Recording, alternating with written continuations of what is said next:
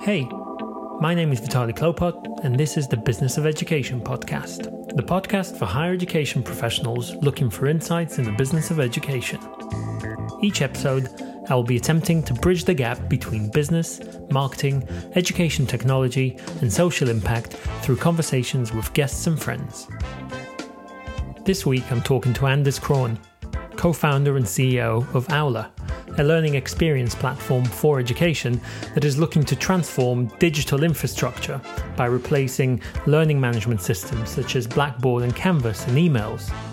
The Aula team works with multiple universities in the UK and the US. Enjoy. Anders, welcome to the show. Thank you. Thanks. How are you? Here. I'm very good. I'm very good. I'm uh, in my old home in Denmark, enjoying the snowy weather. Where in Denmark are you? Uh, just north of Copenhagen. Okay, and you you grew up in in Denmark? Yeah. I, so I my story is that I grew up just north of Copenhagen. I lived here for about 18 years, and then when I graduated from high school in Denmark, I went on this uh, pretty uh, interesting slash weird educational journey, starting out in the in the rural South in the U.S., right in between Atlanta and Alabama, uh, studying at a former uh, community college, University of West Georgia, which was really actually where I started to get quite interested in education and the impact that educational institutions can have on regions and the impact that uh, individual educators can have on the lives of students. As you can probably imagine, the difference between uh, Denmark in terms of education and and the South in, in the U.S. is quite stark, and it, it was it was very eye opening for me to just see how transformative the university was to to my uh, classmates in in Georgia.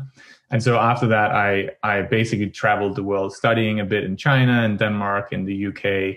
And so I've seen a bit of everything. Um, ended up studying at five different universities on on three continents uh, without getting a degree. So uh, quite the quite the journey. Was it your parents who pushed you to go and study abroad?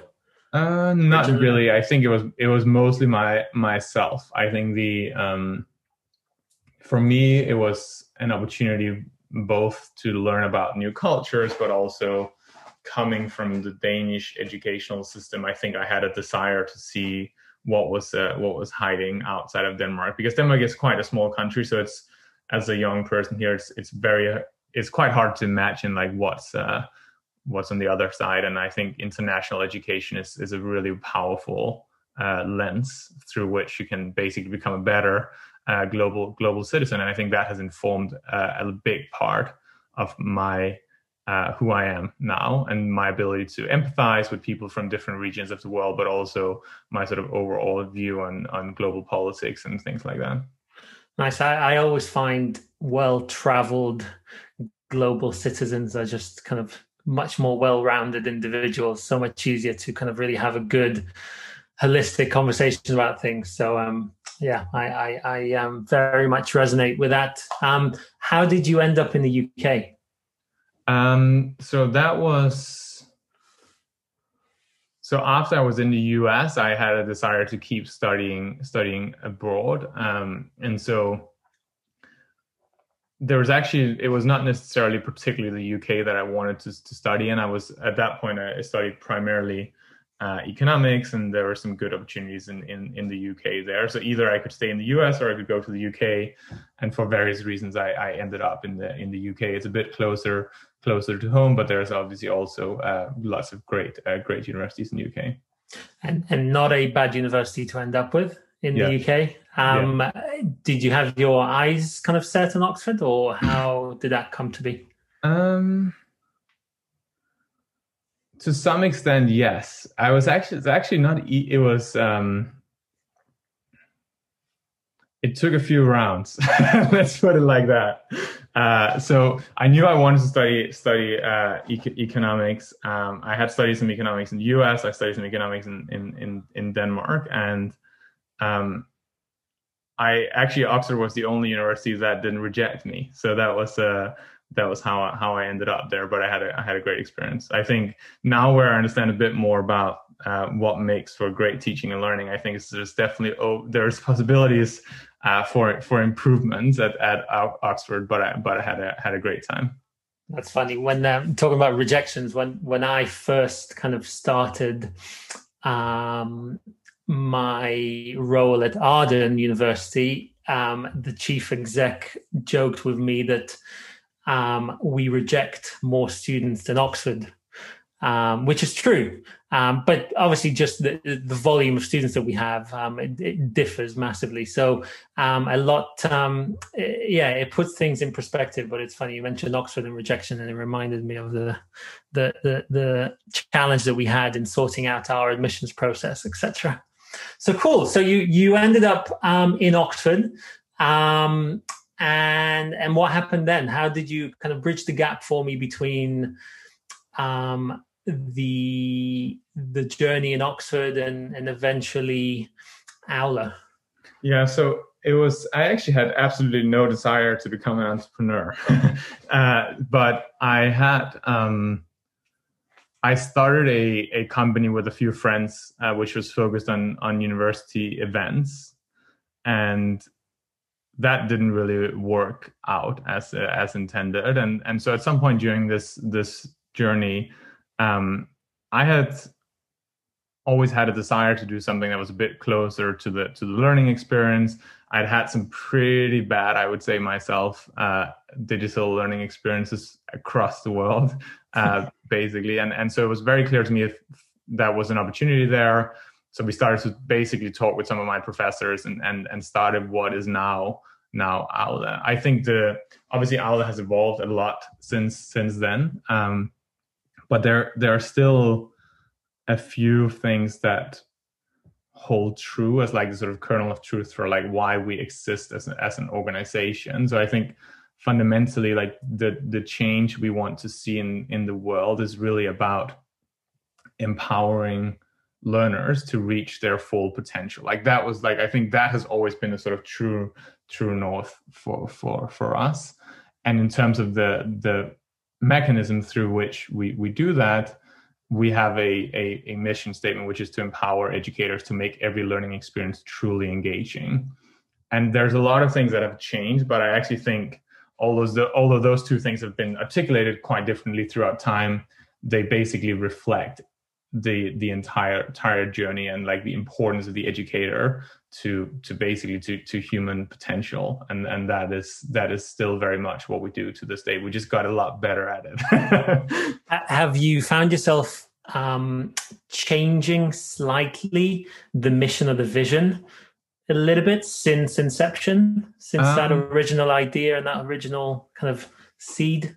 I think the if I had to point out like one trend that has happened very much in my head in terms of like the change we can affect in the world, I would say we've become a lot more f- focused on the importance of pedagogy, learning design, things like that. Whereas initially, I didn't really know what those things were, and so we naturally became a, a sort of fairly technology focused technology company and I think really what we're what we are very good at today is everything that sits on the intersection of easy to use technology and evidence informed learning design.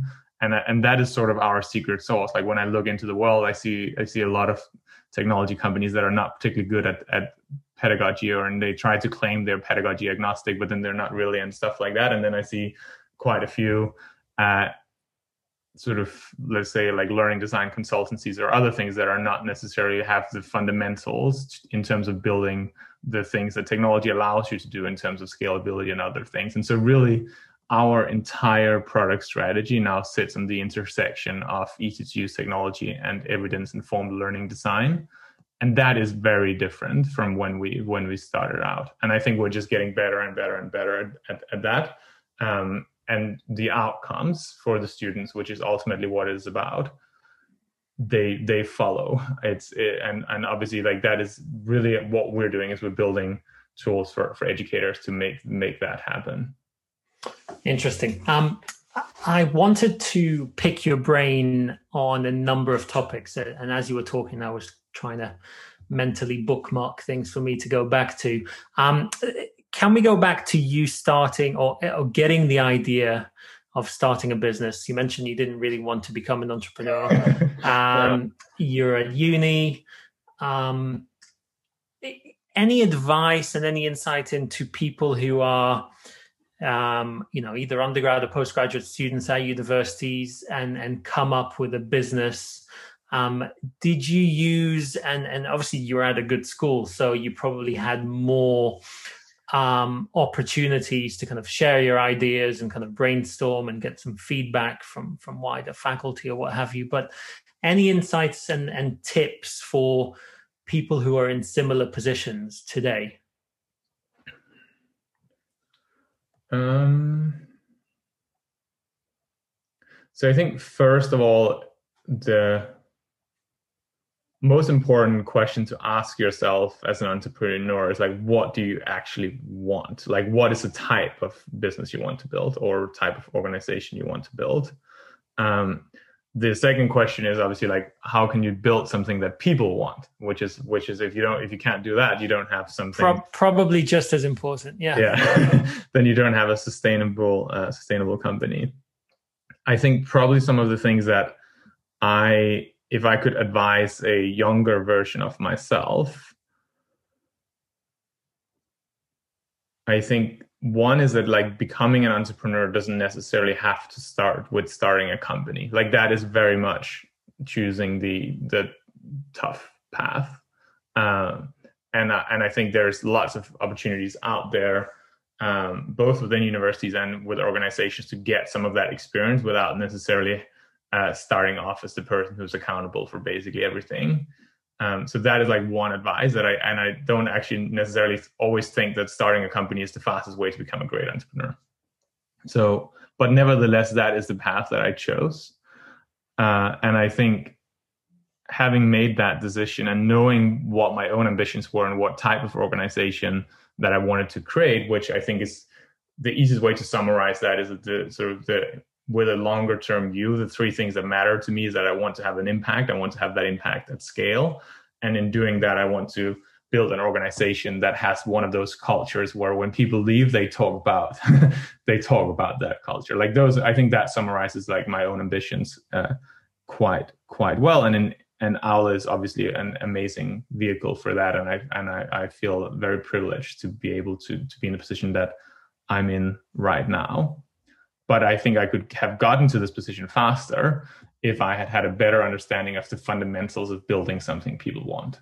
Like I think that is like if I look at my own journey as an entrepreneur, that I've just gotten a lot better at that, uh, and ultimately that is that is what it's all about. If you want to build a sustainable organization, and I think that's probably natural. Um, you know, when I looked at um, well, first of all, if you look at huge multinational companies, they often change their actual mission and vision throughout their uh, kind of evolution and and, and um, journey. So you know, um, companies like Google didn't necessarily start out as as search, engines for absolutely everybody, but it was very um, you know targeted and specific to. I know, I know Yahoo started for kind of. Uh, uh, text-based ads for SMEs and then diversify. So everybody, I think all companies, big or small, go through a self-learning kind of yeah. journey where they um, they redefine themselves every now and again um, to really capture that product market fit and adapt to to learnings um, along the way. Um, you mentioned culture and you mentioned um, uh, being involved with some previous projects with friends, etc. Uh, and, and and culture seems to me like something that you're extremely passionate about. You you were very specific about what type of business you want to build, yeah. um, and and you mentioned culture was important. Talk me through that a little bit. So what you know how what is your definition of a good healthy culture in the business and what are you trying to build in Aula from a culture perspective yeah my and i can tell you certainly kind of my um perceptions looking from the outside in. Yeah. Um one of the things that i noticed very very quickly is the transparency. So um things that really stood out for me was um your use of kind of Notion as a platform to just quickly Yeah. have a one-stop shop for everything that we believe in, whether that's the people in the company and their contact details, or um, I can't remember the word that you use, and I'm sure you'll correct me, but some kind of a manifesto to say, look, this is who we are and this is what we stand for. And Yeah. um, so, so talk to me a little bit about that. How do you view those things? Yeah, so I think we, if we start at a sort of high level, then I can explain a bit more about what how we think about it at Aula. So I think fundamentally, the easiest way to think about culture is in two things. So one is like culture is is all ultimately a manifestation of what it means to belong in an in a specific organization. And that manifestation, I would argue, comes much more through what you do rather than what you say. So I think those are like the two big tenets of of, of culture. In terms of how you create a strong culture, I think actually one of the most important things as a leader is to make choices like to be deliberate about the culture that you want to to create. And we're very honest about that at, at aula in the sense that we have a, a uh, strong commitment to diversity and inclusion but diversity should not be mistaken with the idea that we're trying to create an organization for everyone. We're not. And i think actually our culture in some sense works as a bit of uh, as a disinfectant for the types of people we want to attract and, A and filter. Of and some sort. retain. Yeah. So I think that is that is def- that is how I think about culture. When we if you sort of dive one level deeper and like look at like what does the culture what is the culture at Aula actually like? I think there are some things that are reflected in the way we operate. So we've been a fully remote organization for a few years, which is obviously does have an impact on on on the the organization. But even deeper, I think the we have what we call virtues, and virtues are basically um, what other organizations might call values. We just have an expectation that values are put into action, and therefore we call them virtues. Um, and our three virtues are to be silly ambitious, to be uncomfortably focused, and to be transparent by default. And so, if you if you if we go through those one by one, silly ambition is really about creating a culture where people feel safe and comfortable to make some of those bets and some of those decisions that makes your palms sweaty.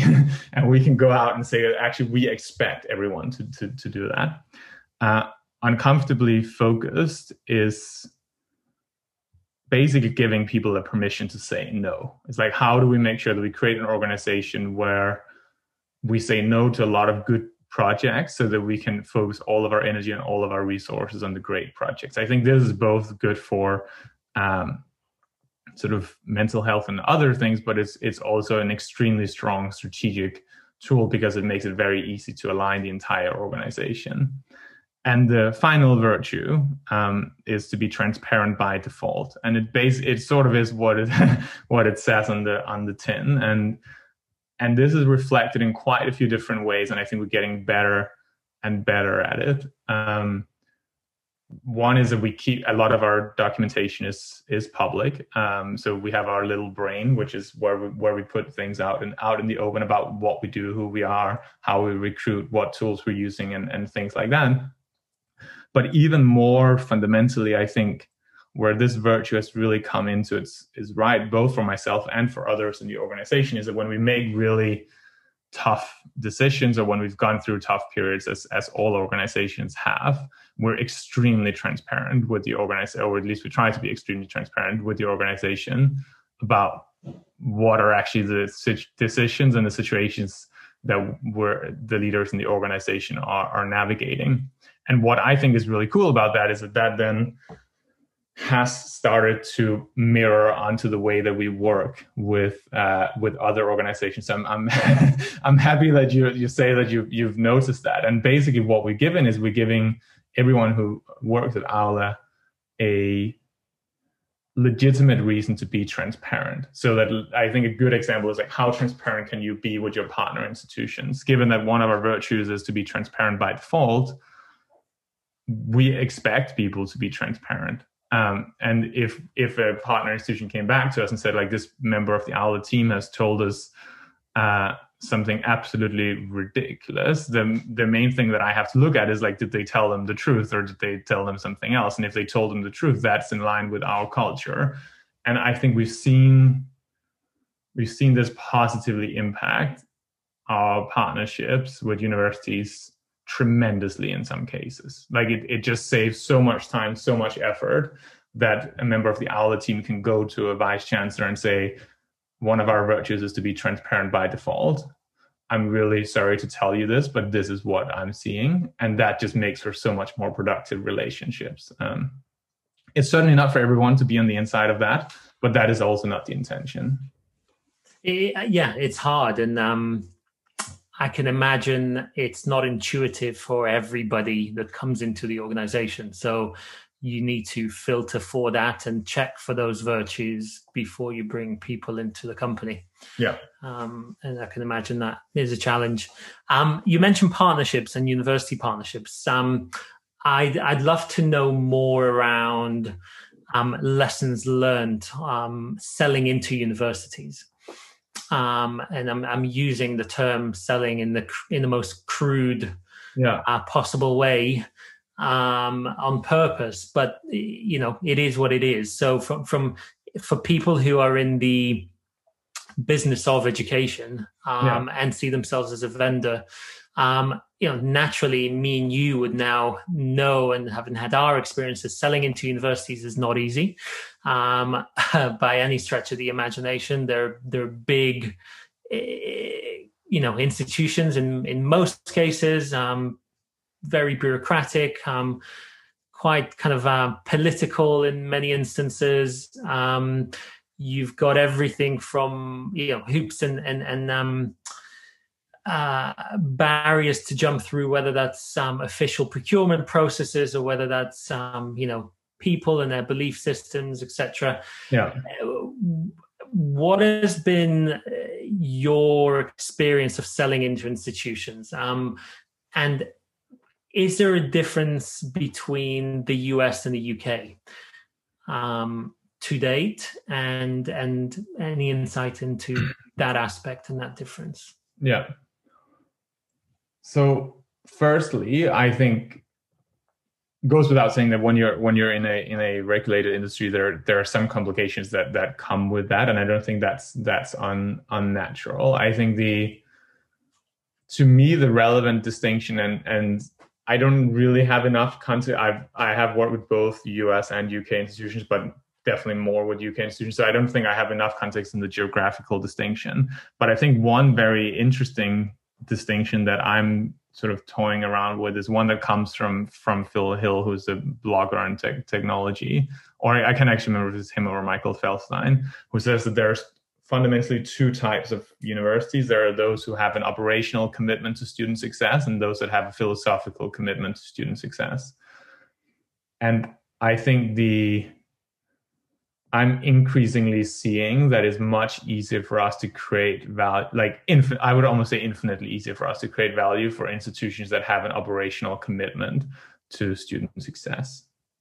And so the question then becomes, how can you I and and I think you can have a university that has a philosophical commitment to student success with pockets of the university having having an operational commitment to student success. I think that there can be like very variants of that, but at a high level, I think the some of the markers that I look for when we see like what is the potential of this partner is, for example, how opinionated is the executive team when it comes to what constitutes sound pedagogy and a good learning experience that's in line with the university strategy.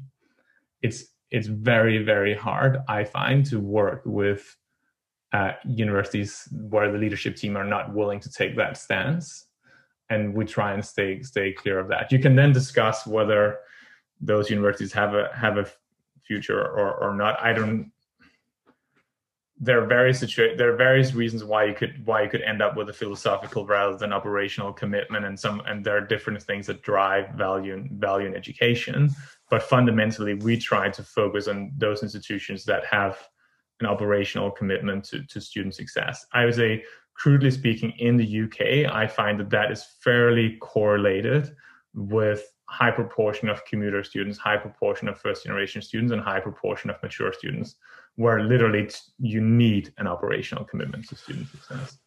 Is it fair to say it's correlated to rankings? Um, so this is where geography becomes interesting. I think there is a there's definitely some element of a correlation to rankings, but I think we first of all we've seen big shifts in rankings both in the UK and elsewhere, where the shifts I would say are driven primarily by the academics at those institutions knowing that the leadership has an operational commitment to student success. Um, so in that sense, it's it's hard to it's hard to pinpoint whether it's exactly just just ranking and the fact that you have a good brand means that you can you can uh, philosophical commi- commitment is sufficient because the students will arrive anyways. I think that is probably a bit different in, in the uk and in, in, in the us to use those two countries as, as examples.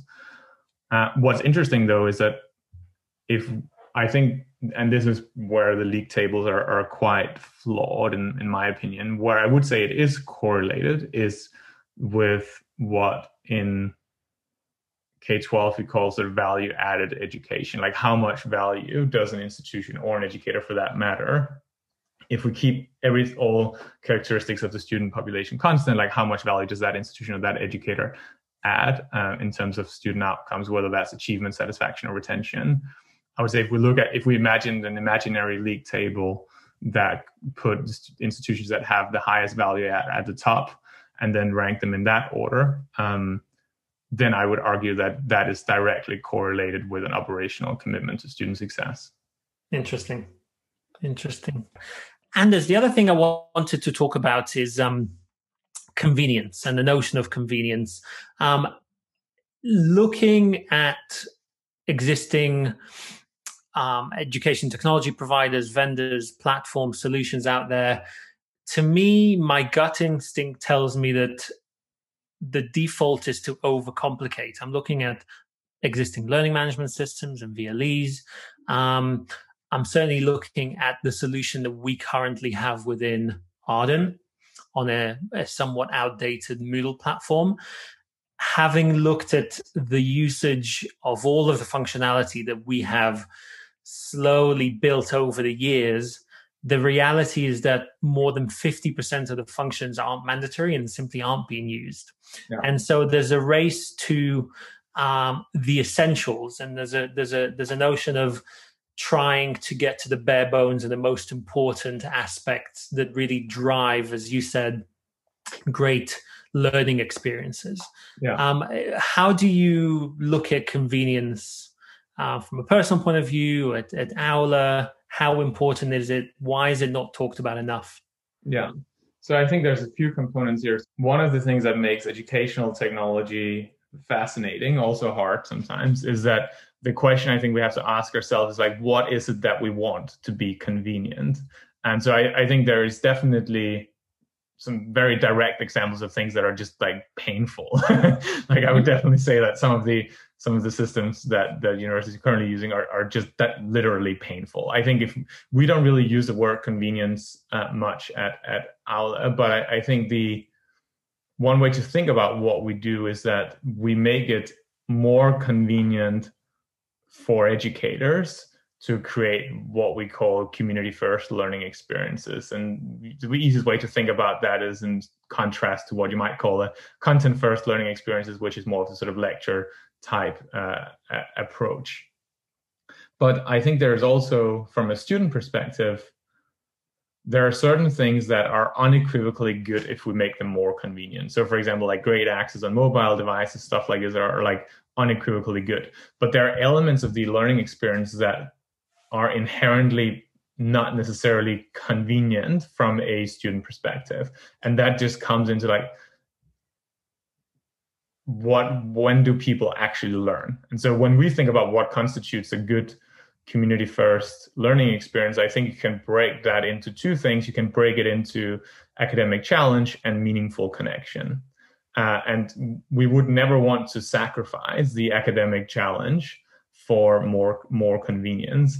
And so this is the sort of thing that we're we're navigating, and ultimately it's the decision of the uh, educator, like what is the right level of academic challenge for this this uh, more uh, module or course. But what we can help is that we can make it easier, uh, more convenient for the academic to deliver their vision for what the learning experience could be. And then obviously we have opinions, and I, we don't hide that to people. I think a lot of technology companies in education they will go out and say we're completely agnostic. You can do whatever you want. Blah blah blah. Complete flexibility.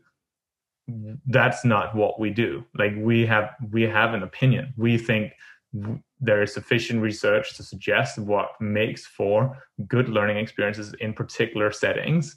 And if um, if I meet a vice chancellor who tells me that they think that just lecturing on on end is the right way to teach, then it's probably not a good fit. And we're pretty honest about that. We're not we're not trying to convince people who who don't want to be convinced. I think there's we can obviously by putting our opinion into the world, hopefully we can influence uh, the the world. But at the end of the day, I think what we want to do is we want to give educators a vehicle. We want to empower them to make every learning experience truly engaging.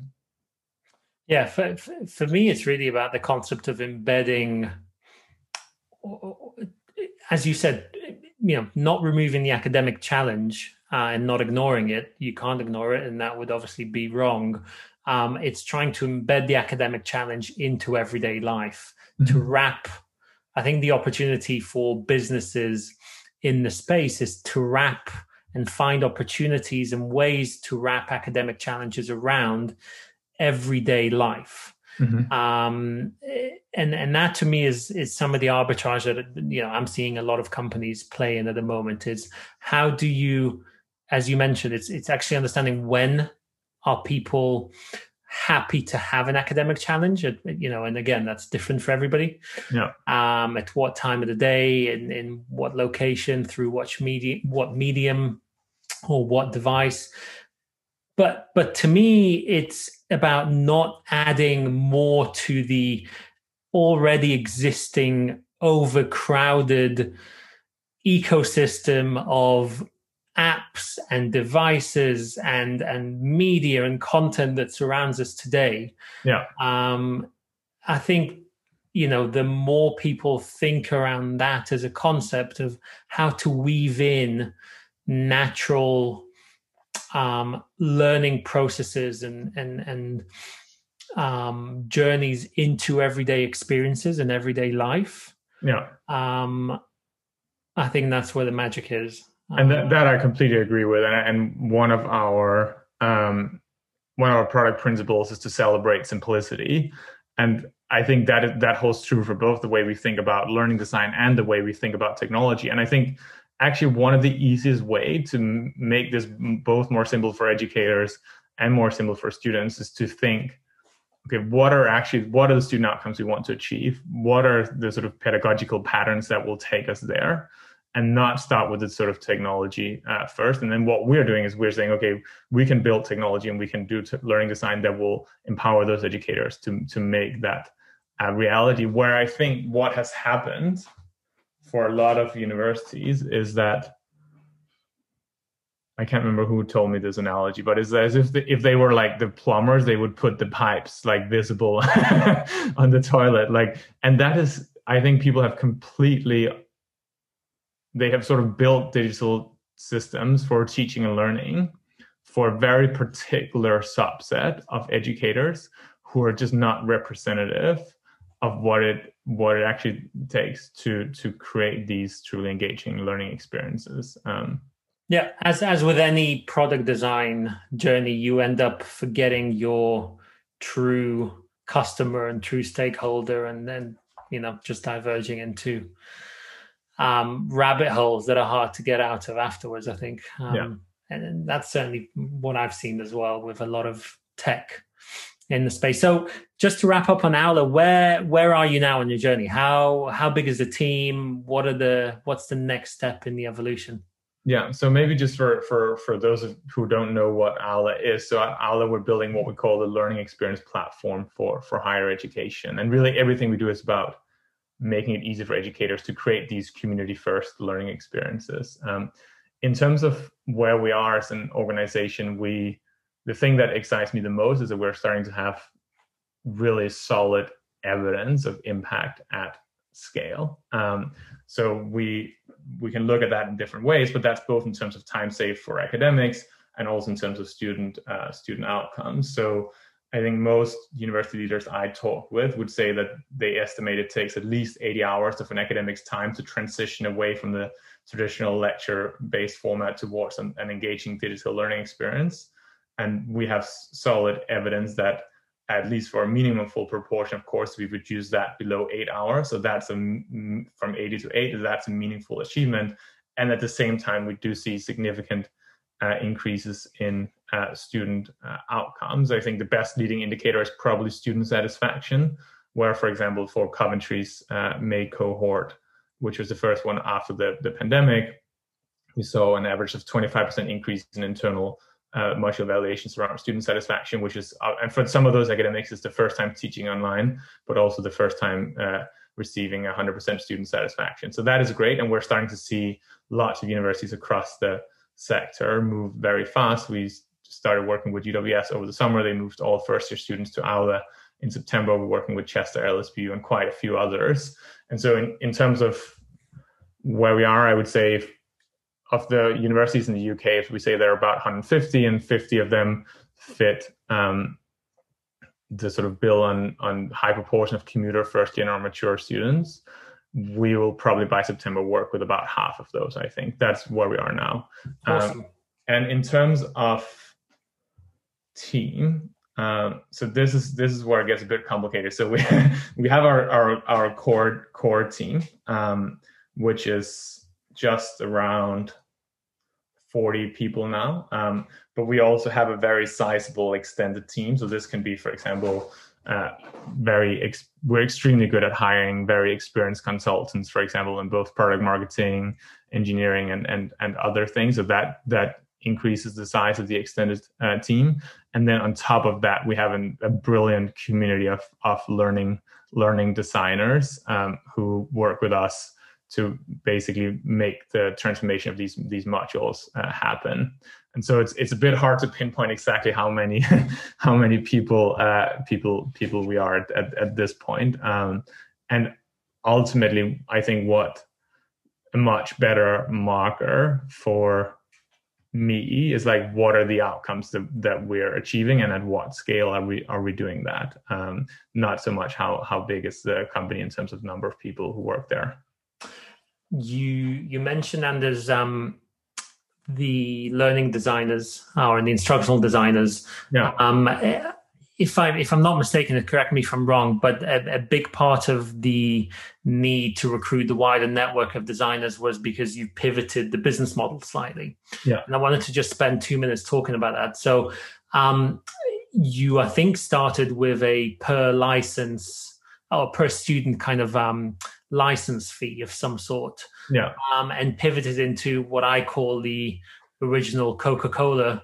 business model, uh, where they uh, essentially sold cans of Coke yeah. and gave you the fridges for free to to yeah. store the, the, the merchandise in. Yeah. Um, or the other way around. I, I, can't actually remember what it is, but you know, you you you get the meat and then you get the the, the you get the core product and then you get the periphery around it.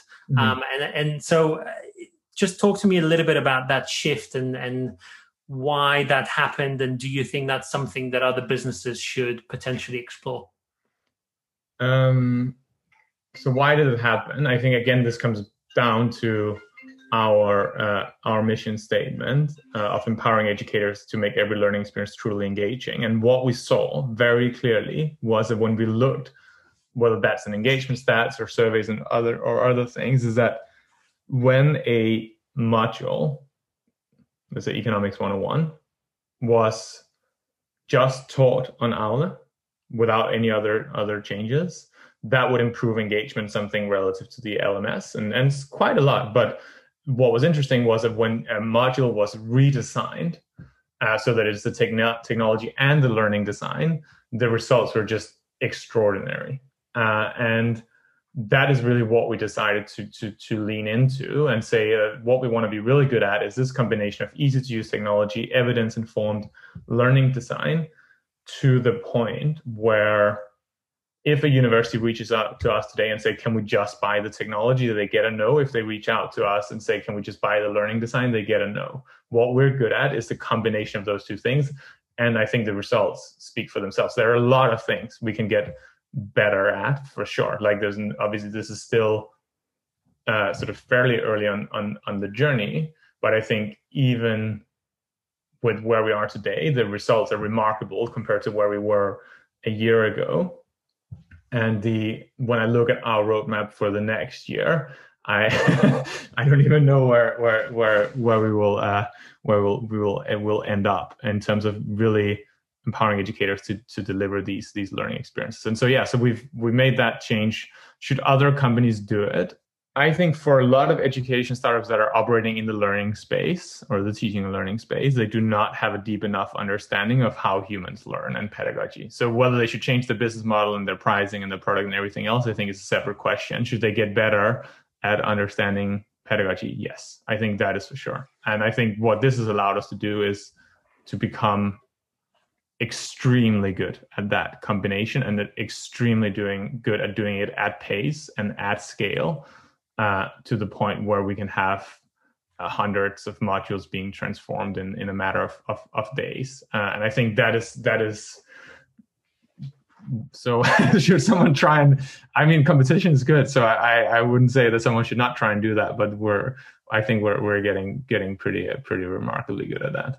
Sounds like you're comfortable in in your skin and in in that space. Um, what are some of the exciting companies that you're seeing, whether that's in the learning and teaching space or online learning or education technology in general? Anybody that's um, that's really exciting you at the moment?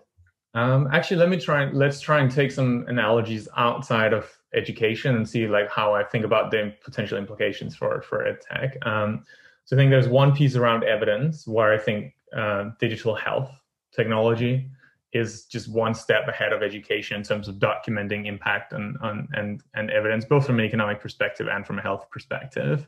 And that's a change that I, I hope to see in the education space where we become more uh, sort of data informed and, and research informed around the impact that we're, we're seeing. So that's some, I think there, there are some good examples in, in the health space that would, um, would as a matter of example, would be able to help improve at least those educational technology companies that work in the teaching and learning space. So is that and just around? Sorry, I'll, I'll, stop you there for a second, Anders. Is that just around standardization and the kind of a common framework and people getting together and really agreeing to some standards, or? Um, I think it's not so much it's basically asking the question does it work? And not just does the technology work does it work in terms of student outcomes which is what mm-hmm. it's ultimately about. And i think one of the things that few people don't know about Aula is that for all of our partners we run fairly frequent impact evaluations. And when people tell me that other suppliers don't do that i'm like like how do you buy them? It's like and and i think that that is something we're we're just scratching the surface of, of how good we can do that. And i think ultimately if you don't do that, it's a bit like telling a, a university to drive the car with through a tunnel without headlights. Like we need to be transparent with them about this is the journey, these are the challenges, this is where we are, and this is how we can improve together. Uh, and I think that that is really exciting, and I think we can draw a lot of inspiration from, from the world of, of digital health. Another interesting uh, trend that I think that is happening outside of um, education that I think is is applicable within education is the no no code uh, trend. So we're seeing lots of very successful uh, startups basically taking the complexity that comes with building software and reducing it down to something that's a bit closer to like assembling Lego blocks, which basically takes the productivity of, of a developer and, and or non-developer uh, and and skyrockets. And I think when you think about what what makes for great learning experiences, um, it is absolutely critical to have the subject matter expert, the academic, in there. But when when I see some of the things that academics spend their time on, I think there's a huge potential for saying, okay, how can we take some of those building blocks and really save academics like hundreds of hours of, of time in replicating work that other academics are doing or trying to understand things that take a gazillion clicks to do something that's actually quite simple. So I think the no code trend is like completely flipping the notion of, of uh, productivity is an interesting one. And the final one, if I can do one more, is the in the analytics space. I think we're seeing an evolution that comes. Probably Qualtrics is the company that, which was recently acquired by by SAP, uh, is the company that's pushed the needle a bit on this. Is like, how do we transition from data that describes the how to data that describes the why. And I think this has quite profound implications in education because the way that analytics um, has worked in, in, education until today is very much like we can see this person has done this. Uh, and some sometimes also with some pretty really bad bad practice in terms of student privacy, I think. But that's a, that's a separate conversation. But really, what what one would expect an educator to need is why has the student done that? Like, why has the student not uh, watched the video? To use a very simple example, and I think that is that is another really interesting thing that will have implications in educational technology. So I think those are the three the three big ones to me: better evidence, uh, finding ways to to really move the needle on saving time for for educators, um, and moving analytics away from this sort of surveillance like how are they doing things and and more towards something that actually allows the uh, educator to to care for their their students and to help them achieve better outcomes. So the analytics piece is is really beyond just moving from lagging indicators to leading indicators but really understanding kind of a level down yeah. that. What are the behavioral kind of uh, characteristics that are causing the issues the, the, the actual cause uh, the the and I think the, the best way to think about it is like this is what great educators are already doing. Like if you walk into a classroom of someone who has extraordinary levels of student retention relative to uh, what one would expect for that particular student demographic, what often happens is that those educators have a unusual approach or commitment to student success that comes from a caring about students and understanding the why so that we don't just say okay this person has not submitted their assignment they must be a bad human being. We should understand like why have they not submitted their assignment? How can we support them in in basically moving this the student outcomes? Awesome. I'll um, I'll I'll try and get some links to examples in each of the three trends from you and link them in the show notes afterwards um, so people can check things out. Um, and as I'm conscious of time, so I, I, really, really appreciate the conversation. It's been fascinating. Um, I wish you the very best of luck and success in uh, 2021. Thank you. Um, Likewise. 2020 has been pretty challenging for most people, but um, uh, I will look forward to catching up with you soon. And, and thank you very much for joining the conversation. It was a pleasure. See you. See you soon, Vitaly. Thanks, Anders. Bye bye. That's it for this episode. For really useful links and references to topics we covered, please check out businessofeducation.co.uk. I really try and go above and beyond, connecting what was covered to high quality external resources so you can have some really tangible and actionable quick wins. Please, please, please share this with anybody in the business of education you think this would add value to. And lastly, I'd love to hear your feedback. If you'd like to be on the show yourself or recommend someone, please reach out on LinkedIn on Vitaly Klopot, that's V I T A L Y K L O P O T, and write me a note. I'll be sure to get back to you. Thank you.